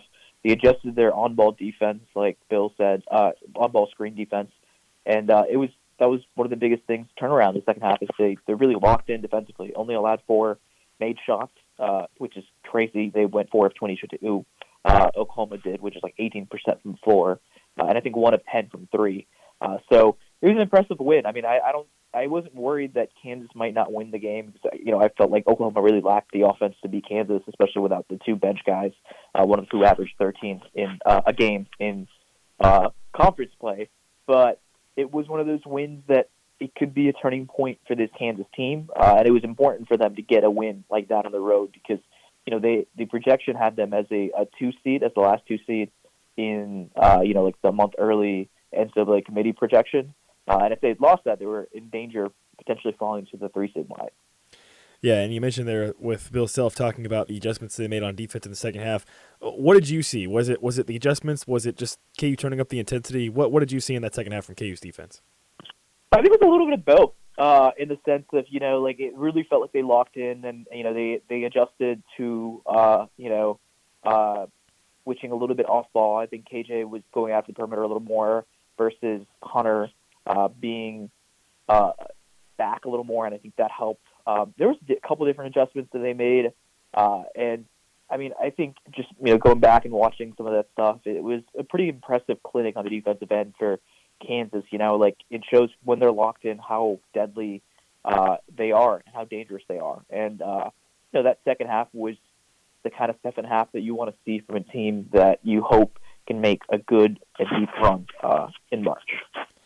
And the other big storyline, I think, from that game against Oklahoma, Kevin McCullar returning, ends up playing 35 minutes. Wasn't very efficient, but Bill Self said after the game that Kansas didn't win without him. But I guess going forward, Bill Self then said on Monday with uh, Hawk Talk that, that this is going to be an injury that Kevin may be dealing with really for the rest of the season. Going forward, how concerned are you about that and about what Kevin can bring to this team if he's still dealing with this injury going forward? I think it's going to be a little bit of a concern. Uh, you know, obviously having this break has probably been nice for him and Kansas as a whole. So you hope he gets as close to 100% as possible. But it's something to monitor for the rest of the season, and then it's going to be something that I think will hinder him a little bit. You know, maybe he's not as efficient as he should be. Uh, you know, there might be some points where you know if Kansas is out of the Big 12 race, maybe you just rest him for a couple of days and let him get ready for the Big 12 tournament and NCAA tournament. Um, I think it, it, a lot of it's going to just be, you know, what happens day to day, you know, and you hope that he's more healthy than he's not, and you hope he's as close to 100% as possible. But like Bill said, it might not happen this season where he's 100% healthy. And you have to be okay with that because, you know, even an 80% Kevin McCullar is better than a Nick Timberlake or a Marco Jackson at this point in time. Yeah, I kind of talked about that yesterday, where it's like it, it seems a little bit too harsh, but it's almost in, in addition by subtraction, kind of where to your point, you know, 30 to 35 minutes of Kevin McCullar at 70, 80% may be better than splitting those minutes between Elmarko and, and Nick Timberlake at this point, right? Absolutely. No, I, I 100% agree, and it makes it easier to have a guy like Kevin on the floor. The defensive end, obviously, but in the offensive end, it makes, you know, Hunter Dickinson and Johnny Furphy's jobs a lot easier as well. You know, he opens a lot of things and uh, opens up some more open shots for, for Johnny, you know, because the scouting report is out on him, you know, on uh, you know, making sure to get out there in the perimeter and defend him and stuff like that. But he's still shooting 42% from uh, three, basically, since he started uh, in the starting lineup at, uh, 11 games ago. Yeah, and I think I do want to get into Johnny Furphy here in a second, but just to wrap up the uh, other thought there with, with KU's defense in the second half, I also just wonder if KU is able to make those adjustments that Kevin McCullar is not playing, right? Like, does Bill Self trust in Elmarko or Nick Timberlake to make the type of adjustments that he made that allowed Kansas to come back in that game? Yeah, I'm not sure he does. You know, I, I'm not sure he. I mean, maybe they would have tried it and probably would not have worked as well because you know, like there was a, uh, a lot of defensive uh, miscommunications and errors in the first half, and uh, it wasn't the best version of Kansas that we can know they can be at times this season. So, um, you know, just having Kevin out there gives you the variability and the switchability to do different things on the defense end. You know, even if he's not 100% the offense end, his defense has always been, uh, you know, his trademark, and more often than not, he's usually always stellar on that. Okay, let's talk Johnny Furphy here. Yesterday, the Athletic puts out their latest mock draft, having him going 13th uh, in the lottery in the draft. Uh, what, what, was your reaction to that? And do you get the sense that Johnny Furphy could be a guy that maybe moves on to the NBA after the season? I mean, I'm not surprised. I think I, we've talked about it, and I've said it before that in this weak draft, it was just a matter of time. Um, I've heard from a lot of people in NBA draft circles that you know he's an NBA player. Uh, it's and this was like uh, weeks ago. I got a text from NBA draft guys, you know, like national evaluators for major sites, and they were just kind of like, yeah, you know, it's it's a matter of you know uh, coming back a extra year at Kansas won't be bad, but we're getting to a territory where he's basically averaging 14 a game since he's come in the starting lineup. He's averaging seven rebounds a game. He's shooting 42% the field, or sorry, from from deep.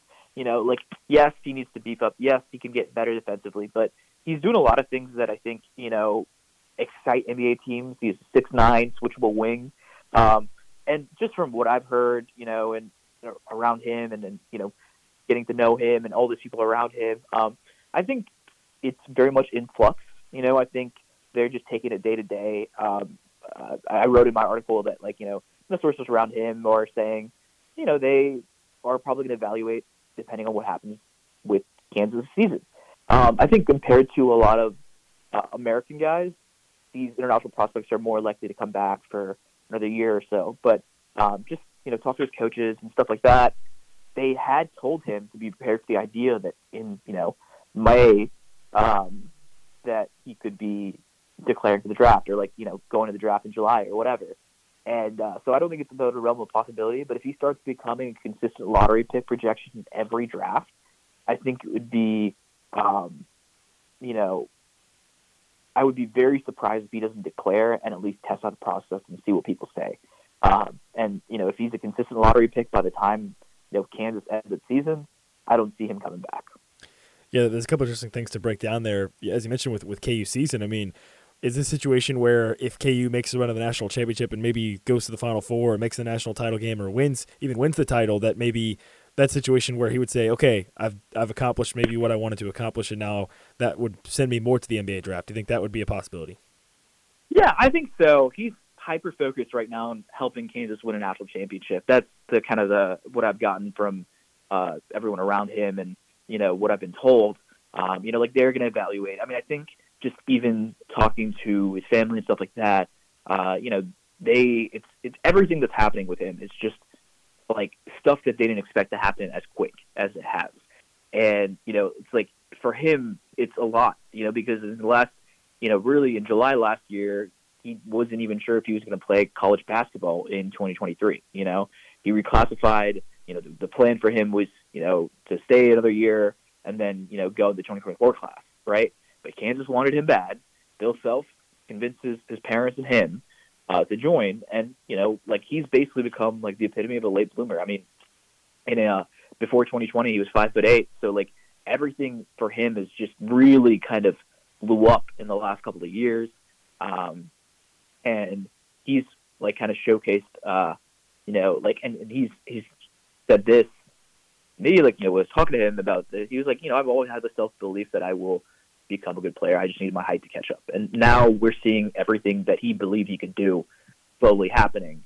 Um, but for him, it's still a little surreal because he's like, wow, like I, you know, like all these crowds and all the attention on him. It's like, you know, he's still getting used to that. Um, so I think right now he's just enjoying the day to day, you know, trying to work, uh, get better at defense, uh, focus on that. Um, you know, enjoy the fact that he's playing college basketball at Kansas, um, trying to hone in on his skills and help Kansas win a national championship.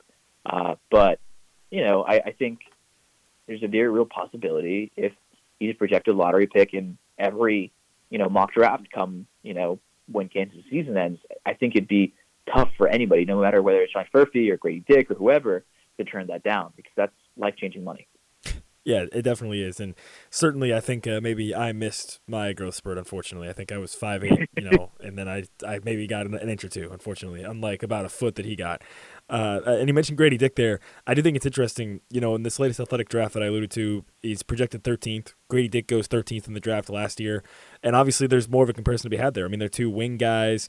Uh, Furphy's developed into a shooter. I mean, is is it is it a fair comparison, I guess, to maybe look back at kind of what Grady Dick did and say, okay, you know, if Furphy goes on that track and maybe kind of ends up producing down the stretch what Grady Dick did, that maybe that isn't that could be the path where that's there's some similarities there. You think? Yeah, I think there's definitely some similarity there. It's funny enough, like he's a big Grady Dick fan, um, for what his coaches were telling me. So like there, there's definitely little similarities there. You know, he plays uh, a Christian Braun role too. I've been, you know, one of the draft evaluators told me that like you know um, he kind of plays a similar role to what Christian kind of plays, you know, hyper athletic uh, wing.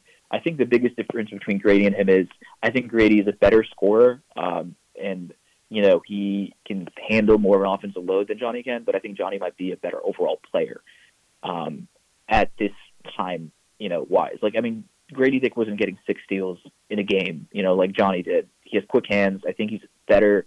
His defensive ceiling is higher than what Grady's was and is uh, at the moment. Um, but Grady was such a sharpshooter, and his ability to get shots off with limited space and stuff like that, I think, is a little better than Johnny. Uh, but Johnny, I think, is a better all-around player. And in this draft class, where it's so weak, where you have guys like Zach Edey who were not even on draft boards last year, in some people's uh, case, uh, being a potential lottery pick. I mean, if I'm an NBA player, I'm picking the guy who's 6'9", 19 uh, from Australia over a Zach Edey or a uh, Kevin something like that. And no disrespect to them, but it's like the potential of what Johnny Furphy can offer and what he can grow into is is much higher than a Zach Edey. You know, we know you know what you're going to get with uh, Zach Edey, and you don't know what you can get with Johnny. I mean, we've seen him grow just in this season alone, but he's grown so much in his game the last couple of seasons. Yeah, he really has in, in, the last couple of weeks, right? Even just in conference play, right? He's been outstanding. Yep. You look around the rest of the Big Twelve at some of the other freshmen that are in the Big Twelve. You got like a Ja'Kobe Walter at Baylor, uh, Tugler at Houston. But uh, do you think there's a path for Johnny Furphy maybe to even winning Big Twelve Freshman of the Year down the stretch here if he continues to, to perform well? I think there is a path. I think it'll be tough because you know, they, like you said, there's some very talented freshmen out in the conference. Ja'Kobe Walter is a very good freshman. I think it's going to have to be one of those things that he becomes the star, uh, you know, alongside Kevin McCullar and Hunter Dickinson, where he's like averaging 15, 16, 17 a game, and he helps Kansas make a title run. I think that's the path, right? Or like helps makes Kansas um, make a run down the stretch to win the Big 12 title, uh, and potentially down the line more than that. Uh, you know, like if he is the reason Kansas wins out the rest of the time, I don't see why not. Yeah, and looking ahead for Kansas to this Saturday, they got Texas at home. Also have a, a tough game against BYU. I think the BYU game might be s- sneaky, pretty difficult for KU coming up next week as well. But they've got those two road games against Houston and Baylor. Also uh, down the stretch here, what what are you maybe most looking for for Kansas here as they try to possibly still fight for a Big Twelve title and really set themselves up for for postseason play? Yeah, I mean, I think the important thing is they win out at home. You know, like you have to win out at home uh, to give yourself a chance to play for the Big 12 title, right? And we've seen, you know, Kansas got a little lucky in the sense that Iowa State didn't beat Houston because Bill had alluded to this that uh, Iowa State's schedule is very favorable the rest of the year if they had beaten Houston. You know, like it's basically their title to lose at that point. Um, so they didn't do that, and Kansas gets a chance to play two teams that are ahead of them in the conference. You know, they are like I think game and a half back right now at this point of Baylor and uh, you know, Houston. So if, if Kansas can go out there and somehow sweep both those on the road or even one, maybe, you know, like if they get one, there's a chance that they can win the title, Big 12 title. Obviously, it gets a little bit of luck on the other teams losing a little bit. Uh, but if they sweep both, you know, I think that pretty much guarantees, you know, like basically Kansas's path to winning the Big 12 title is basically perfect. Uh, that gives them the chance to win it. And I think that pretty much guarantees them the title if they, they are perfect the rest of the way. And uh, switching over, switching gears here to a little bit of KU football. There was some news, obviously, with Scott Fuchs leaving, and uh, KU sounds like they've got their new offensive line coach already, as well as reported by Pete Thamel yesterday. Looking ahead to, to this spring for, for KU football, it's really just around the corner. I mean, spring ball could be starting up here soon. Uh, what, what, are you most looking for for, for KU football coming up in these uh, next couple weeks and months? Yeah, I'm excited to see the development of some of the younger guys from last year. You know, um, a guy like Calvin Clements, who got his first start in – the bowl game and held his own for the most part, besides one or two uh, penalties uh, for holding. Um, excited to see a guy like Zeke Marshall, who everyone's kind of heralded as a really big recruit Kansas to bring in and is better than his his rating, everyone said, um, and see how he progresses in his you know freshman season as he'll probably redshirt. Hopefully, he doesn't have to play. Um, obviously, Jalon Daniels' health is the number one thing that I'm paying attention to because I think if he's healthy uh, and he, he misses less than like two or three games, uh, if, if he isn't healthy, um, you know, Kansas has a real chance for a Big 12 title. You know, their their schedule is favorable for them. They should win most of their conference games, if not all. Um, there's a couple there that could be a little bit of question marky, but um, you know, this Kansas team, you know, the biggest thing is like who's going to get pressure to the quarterback? Like how's the defensive line uh, going to look? And how's the offensive line going to look? Because there's been a lot of turnover on that end. You know, guys have left uh, for the NFL, and, and Puni and Novitsky is, you know, obviously, you know, uh, eligibility is done. Uh, you know, Armage is gone, um, et cetera. But you know, they have a lot of returnees. They have some young guys like Calvin Clements who are there, and you know, I think Kansas is excited about. Um, like the line play, I think is going to be really big for this Kansas team on both ends. So how they look uh, can probably help determine KU's aspirations uh, as the season progresses. Yeah, it's it's pretty rare when you say you know you hear that phrase, "Oh, KU should have a good chance to win a lot of their conference games," and you're talking about football, not basketball. It's it's kind of crazy to, to, think about with that. Uh, one of one of the, one final thing here, Shreyas, I wanted to get to is I know that you used to used to work and, and cover some of uh, Connecticut basketball, UConn. Big loss for them last night as the number one team. Now you've had two number one teams lose in the past three days. Uh, that kind of shakes up the top five. I don't know if you managed to catch in that game against Creighton, but I don't know. UConn they they looked unbeatable right against Marquette, and now lost to Creighton. What were your thoughts on that? Yeah, I mean, it's one of those games that you know Creighton just hits the heck out of the net. You know, like they made fifty percent of their threes, and you know, like if you do that, it's kind of like the Kansas Houston game, right? Like, do you expect Kansas to hit seventy percent from the floor again? I don't expect that. You know, games like that happen, and that can happen. You can lose, but I, I will say, I think the clear favorite to win the title out of anybody in the conference, like you know, in, in college basketball, it's UConn. I, I'm not a big Purdue believer, but you know, watching the program grow watching Dan grow as a coach and everything like that, you know, like um, has been fun to watch from afar because he, he for me, you know, Dan was always good to me. We had a good relationship, etc. Uh, but you know, this UConn team is so different from last year, and they've figured out their own thing. You know, like they have a lot more younger talent than they had last year. Um, a lot of those guys leaving, and they've kind of figured that out. So it's props to them. Um, but like you said, yesterday's was a good indicator that anything can happen in college basketball, even if you are the self-perceived best team in college basketball. And it's a good reminder that, you know, like, even though you might be better than your opponent, sometimes they just shoot 50% from three and you can't do anything about it. You know, you can't, that's just the numbers thing at that point. Yeah, and I think it's interesting. You know, Bill Self talked about with UConn last season, and he talked about it with Kansas this season too. Of uh, of a moment maybe where everything kind of clicks or you figure it out. And he talked about with UConn last season, it didn't really happen until the NCAA tournament. Feels like UConn's found that a little bit earlier this season, and of course Kansas, I think, potentially still looking for that sort of moment, really uh, coming up here down the stretch. So uh, he is Shreyas Laddha of the Kansas City Star. Uh, Shreyas, is there anything you got going on right now in the Kansas City Star that you want people to, to go and check out? Nothing crazy. I had some stuff on Johnny's Rise the Lottery with some intel there, um, you know, to check out. Um, we'll have my mailbag, obviously, to answer a lot of questions. Working on a big feature on Johnny. Hopefully that comes out next week. Um, excited for that one. Uh, and obviously, we'll have a lot of the, the game day preview stuff for Texas on Saturday. Uh, once again, he is Shreyas Laddha. Go check out all of his work at kansascity.com. Shreyas, appreciate your time as always, man. Thanks so much.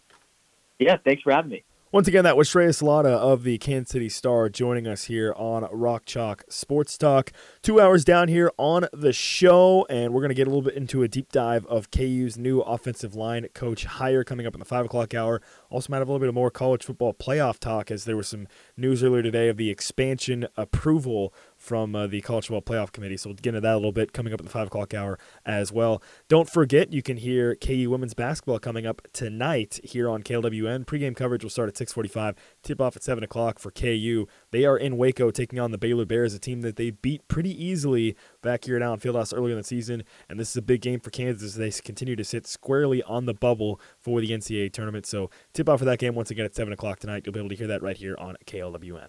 Two hours down, one to go. KU football talk coming up next in the 5 o'clock hour. You're listening to Rock Chalk Sports Talk on FM 1017 and 1320 KLWN. Depend on it.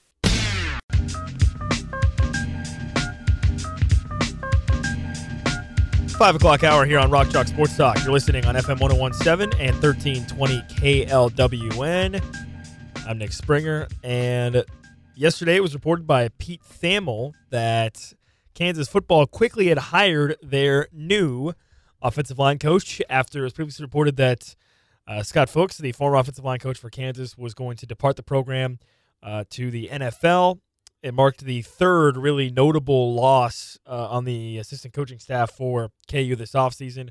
You go back to December when they lose Andy Kotelnicki to Penn State. Then earlier in January they lose Jordan Peterson to Texas A&M. And then this one coming uh, just uh, over the past couple days over the weekend with Scott Fuchs leaving Kansas to go join the Tennessee Titans at the NFL level. Kansas, of course, replaced Andy Kotelnicki with Jeff Grimes, and they replaced uh, Jordan Peterson with DK McDonald.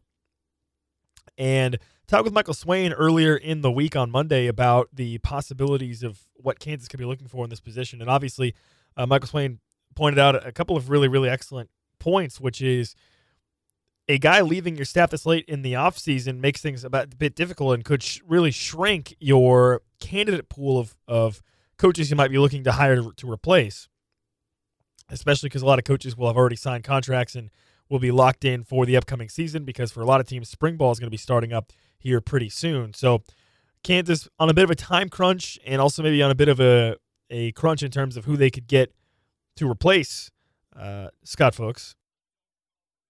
But Andy Kotelnicki zeroed in on and has reportedly made the move to hire his replacement, as reported by Pete Thamel, that uh, Daryl Agpulsa, the run game coordinator and offensive line coach at Northern Illinois, is expected to join the KU staff as, as Lance Leipold's new offensive line coach.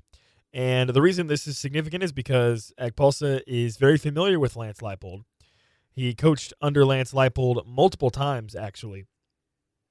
Previously at uh, Wisconsin Whitewater, and then also at Buffalo before he left Buffalo to join the staff at Northern Illinois when uh, Scott Fuchs was hired at Buffalo actually to become Lance Leipold's new offensive line coach. So Agpulsa, he's a pretty experienced coach overall, and I think the fact that he has experience with Lance Leipold makes this a, overall seem like a really really quality hire. Obviously, there are questions. Biggest question being Agpulsa is not a guy that has experience at the D one at the uh, excuse me at the Power Five coaching level. He does have D one experience at the Power Five level, though, he's been obviously in the MAC with uh, Buffalo and then with Northern Illinois over these past uh, couple seasons. And for Kansas, on top of that, you look at their offensive line, it's going to look a lot different coming into this upcoming season as well, with Dominick Puni leaving, Mike Novitsky leaving, and uh, you're bringing in a transfer at center. You've got a redshirt freshman in Calvin Clements who could be starting on uh, that left tackle position. So there are plenty of questions surrounding uh, the offensive line for KU, but I want to take a little deep dive here on Agpulsa and what he's done previously. And in 2021, Northern Illinois actually won the MAC championship. And it was in large part due to what they were able to do up front in the trenches. They had the fourth best rushing offense in the country in 2021. Northern Illinois did when they went on to win the MAC championship averaging 24, uh, 241.4 yards per game. They also that season allowed the second fewest sacks in all of D1 with giving up just 13 and 14 games. Does that sound familiar? Well, that's because Kansas went from giving up uh, over 40 sacks in 2020 to giving up less than 18 in the second year under uh, Scott Fuchs at KU.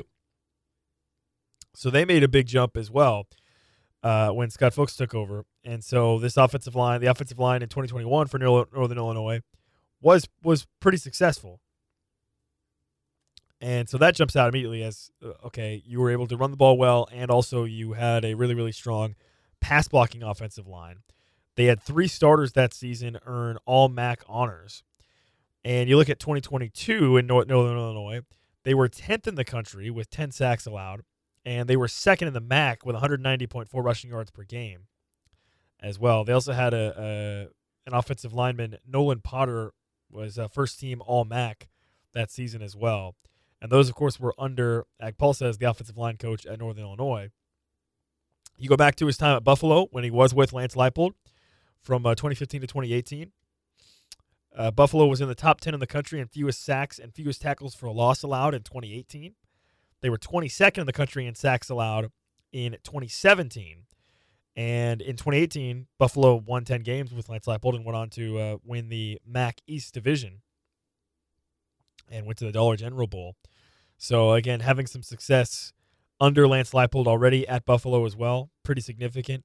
Uh, and I think really that's kind of what underscores to me that the what makes this hire a solid hire is I mentioned this late in the process, this late in the offseason as you get ready for spring ball, and your pool of candidates may be narrowed because of that. And when you think about Lance Leipold, obviously I don't I don't know, but I I get the sense that working under Lance Leipold could be a, a bit of a uh, I'm trying to think of the right term. Uh, it could be a bit of a shock to the system if you haven't worked under him before, because uh, you can tell how demanding he is. You can tell how much of a process oriented guy he is, and how much he wants you know to be able to follow that. And how I talked, you know, I talked about earlier in the show. I think, I think Lance Leipold really runs KU football as if he is kind of the CEO, and he wants to have guys underneath him that uh, understand what the process is, understand how that they want to go about executing that, and so on and so forth.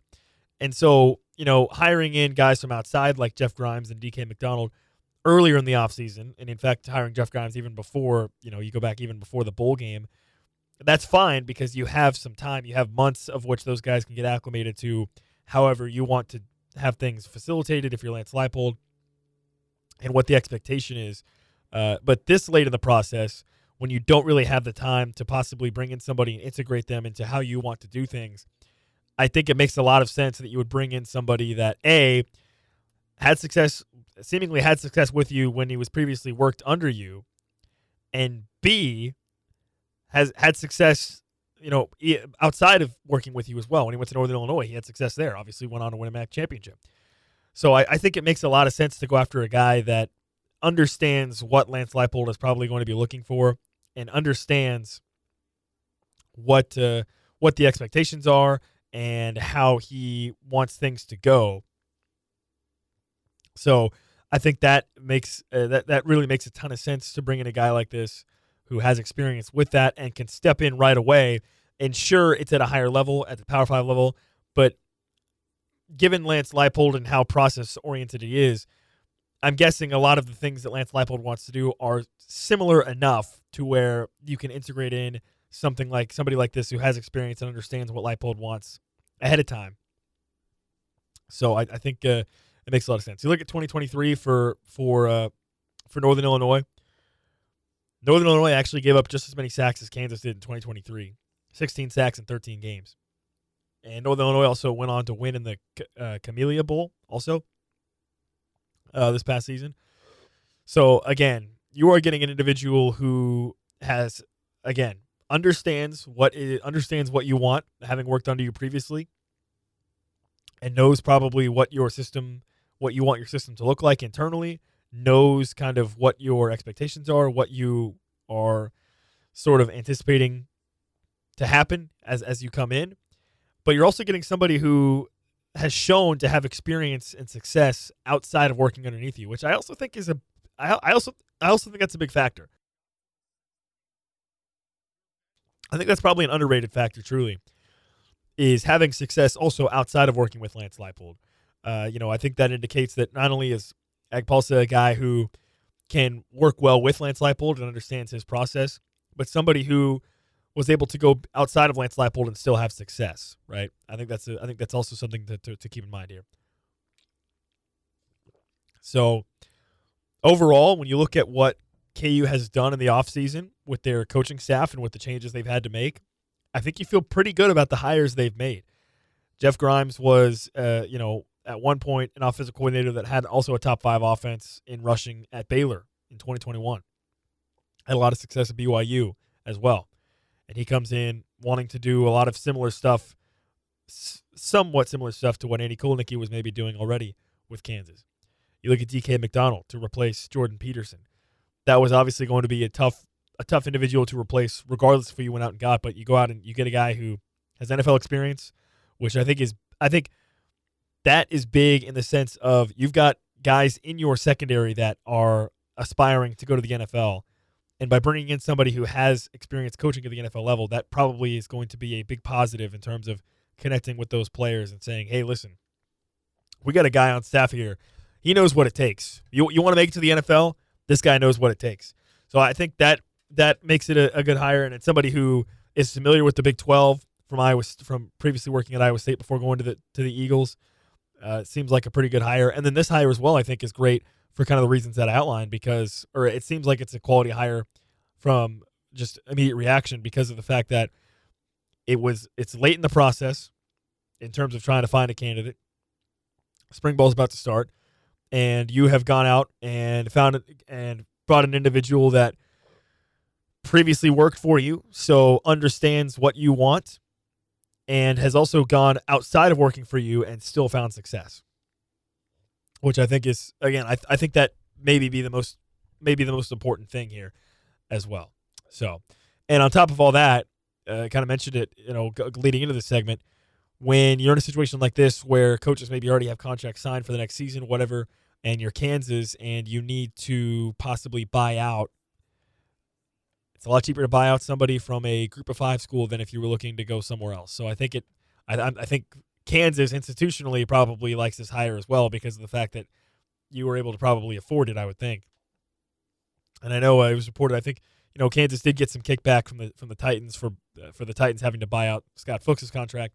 So there was, I think, I don't, I doubt money was an issue really for Kansas, but uh, yeah, I think on top of that, that makes this a, a pretty good hire as well. So we'll see how things pan out. Uh, I think it is a, a good move. I remember last season in the spring, I believe uh, KU gave the opportunity to kind of for the media to speak with a lot of the position coaches individually. So uh, I'm hoping that'll be the same this this upcoming spring, we'll get a chance to hear uh, personally from Ag, Agpalsa kind of how everything went down and, and you know how what his comfort level is coming in uh, to to to take over the offensive line for Kansas. Because listen, I, like I said, this is this is not going to be an easy job, right? This is not going to be you know coming into with an offensive line that's bringing back all of its best players and and, and it, you know it might be a little bit easier. This is an offensive line that is, is going to be need to be worked up a little bit. You've got again, you're going to have a redshirt freshman more than likely potentially starting on the outside with Calvin Clements. You have a transfer center coming in. Uh, you, you lose Dominick Puni, and you have Bryce Kibble on the outside. You lose Mike Novitsky as well. You've got some question marks or some decisions to be made on the interior, right, with your guard play with guys like Kobe Baynes, uh, as uh, you know, and, and then you have like someone like Logan Brown as well. So there are some questions certainly to be had and answered uh, on the offensive line. So you know, this is this is not an easy job to step into. I don't think at this time. So we'll see how it's handled for Kansas as they uh, as they have quickly found their new offensive line coach. And again, I, you want to move quickly on this. I think you have to if you're Kansas because of the fact that you've got spring ball potentially starting up here pretty quickly. So Agpalsa, Daryl Agpalsa, the new offensive line coach for Kansas, comes from Northern Illinois, and again previously under Lance Leipold at uh, Buffalo and also way back at Wisconsin Whitewater as well, where uh, with Lance Leipold and Agpalsa was on the staff of, of Wisconsin Whitewater when they won the national championship in 2013 and 2014 and led the uh, conference in scoring offense, rushing offense, and passing offense. so led him in everything, every offensive stat you could lead him in. So uh, I think the resume is certainly there. I think the connection certainly there with having previously worked with Lance Leipold. And I think the success outside of Lance Leipold at Northern Illinois also is a big boon as well. And we'll see how things shake out there. As I said, spring ball probably just around the corner. We're probably coming up in a couple weeks here as we get ready for uh, for spring ball, and of course we'll we'll have all that coverage for you here as, as well on Rock Chalk Sports Talk.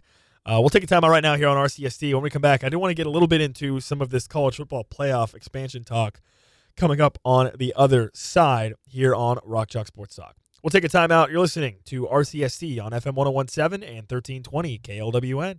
Depend on it. Well, that's it here on the podcast side, here on the Best of RCST podcast. Thanks so much for listening in. And of course, if you do want to hear the full show, you can listen every day, 3 to 6, Monday through Friday, for Rock Chalk Sports Talk, your only daily KU centric sports radio show that you'll find every day from 3 to 6 on KLWN. Be sure to leave us a five star rating and review if you're listening on Apple Podcasts or on Spotify.